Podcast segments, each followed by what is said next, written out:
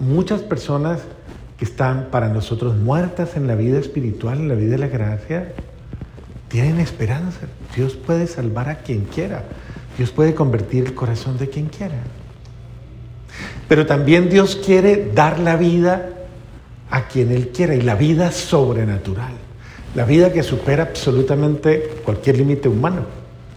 Y mire, luego le reafirma, y todo aquel que está vivo y cree en mí, no morirá para siempre. Y le pregunta, ¿crees tú esto? O sea, es el sentido de, si yo estoy vivo y yo creo en Él, yo creo que mi vida es una vida llena de esperanza y de alegría y de bendición. Y podríamos decir, es una vida bienaventurada en la que en realidad, como dice el apóstol Pablo, para mí la vida es Cristo. Ya vivir para mí, eh, mi vida es Él. ¿Y por qué mi vida es Él? Pues porque Él llena mi corazón. Ya no habita simplemente en mi casa. Mire que esto es muy importante. Porque Lázaro, Marta y María le brindaron un hogar, una, un hogar, unas condiciones para que Jesús llegara. Pero en realidad Dios quiere no simplemente habitar o venir a visitar una casa. Dios quiere visitar el corazón, habitar en el corazón humano.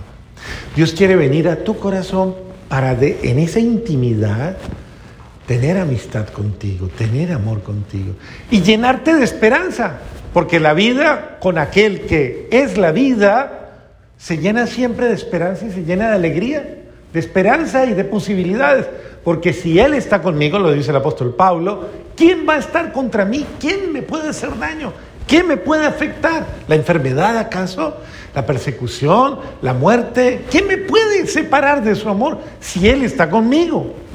En ese sentido, pienso que cada uno de nosotros debemos eh, mejorar nuestra relación con Jesús y salir de una relación superficial, que es la relación de las oracioncitas que hacemos, la relación de simplemente de, qué sé yo, eh, de pronto algunas prácticas de devoción, a una, a una relación profunda de amistad con Dios de que es mi amigo verdaderamente. Ahora, yo no sé si ustedes han tenido la posibilidad de tener amigos en la vida diaria o amigas. Y son amigos de alguien. O alguien les considera a ustedes amigos. Yo no sé si ustedes son amigos verdaderamente. Porque cuando uno no es amigo verdaderamente, pues obviamente, claro, tiene que costarle mucho tener una amistad con Dios. Y se los digo con delicadeza, porque no quiero hacer sentir mal a nadie. Pero hay personas, por ejemplo, hay parejas que no son amigas. Discúlpenme, pero son muy formales, se la llevan ahí bien. Usted no se meta conmigo, yo no me meto con usted. No me diga nada raro. ¿Cómo es que dice el dicho? Llevemos la fiesta en paz. Tranquilo, ni usted me dice nada, yo tampoco le digo nada. Pero no son amigos íntimos, no son confidentes, no son verdaderos, no se sienten el uno del otro, no se sienten que pueden verdaderamente abrirse totalmente y son muy formales. Hay muchos, muchos hijos que no pasan la raya con el papá, no le tienen confianza al papá, pero cero confianza, cero, absoluta. Hay muchas hijas que no tienen confianza con su mamá, cero. Mala relación. Muchas mamás que no han construido una relación con sus hijas. Y lo único que hay es heridas entre unas y otras. Eso es fuerte. Incluso hermanos que no llegaron a un nivel de verdadera amistad, de amor verdadero. Y cuando esas cosas nos pasan, pues obviamente para nosotros es muy, muy difícil comprender una relación con Dios más íntima, más cercana. Es que no la tengo ni con mi, ni con mi marido, no la tengo con mi mujer, no la tengo con mis hijos. ¿Qué la voy a tener con Dios? No tengo una relación cercana. Tengo una relación llena tal vez de, de miedos, inseguridades, prejuicios, eh, conveniencias, pero no una relación profunda que de verdad en la que yo me sienta, verdaderamente me siento amado, me siento amada. Esa relación es la que se construye con una verdadera entrega a Dios, con una verdadera confianza. Cuando yo verdaderamente le abro el corazón a Dios y le entrego absolutamente todo. Y confío en Él y creo y, y verdaderamente creo y voy afianzando mi, mi fidelidad, mi fe. Marta y María fueron testigos de la resurrección de su hermano Lázaro. Y entonces ya no vieron un signo, solo la resurrección del pecado, sino que ahora vieron otro signo, la resurrección de la carne. ¡Wow! Impresionante. Entonces vieron dos signos sobrenaturales que es importante uno tenerlos en cuenta porque, porque algún día usted va a estar frente al cuerpo inerte de su madre, de su esposo, de su esposa, de su hijo. Y es importante que usted crea en la resurrección. Muchas veces cuando viene la gente con tanto dolor a, presentarle al Señor a sus seres queridos, eh, créanme, no es fácil. No es fácil recordarle en ese momento a la gente que están transidos de dolor y de sufrimiento y de tristeza y de que esa persona que ahora estamos velando o esa persona que estamos llorando, ella ya está feliz. Está dichosa. Y ella ya está viviendo una experiencia maravillosa en la cual eh, pues algún día yo podré participar. Pero que yo debería sentirme feliz, no porque se murió, porque pues,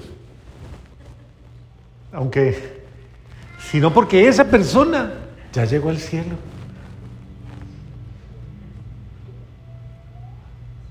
De verdad, una verdadera alegría. Yo sé que incluso, porque yo lo veo de esta manera, ¿no? No, no, no pensaría Usted no anhela que se le muera a su marido, ¿o sí? Y mire, el papá y la mamá, a Santa Teresita le decía una cosa muy bonita, pero muy fuerte a sus papitos, ¿no? A su mamá la marcó muchísimo cuando Santa, Santa Teresita le dice un día, ay mamá, cuánto anhelo que te vayas para el cielo rápido. Y la mamá le dice, ¿quieres que me muera? Y Santa Teresita, que era una niña, le dice, no que te mueras, sino que te vayas para el cielo, que estés con Dios, porque es la mayor alegría. En ese sentido, si su hija o su hijo viene ahora y le dice, ay, cuánto deseo que te mueras, ¿usted qué dice?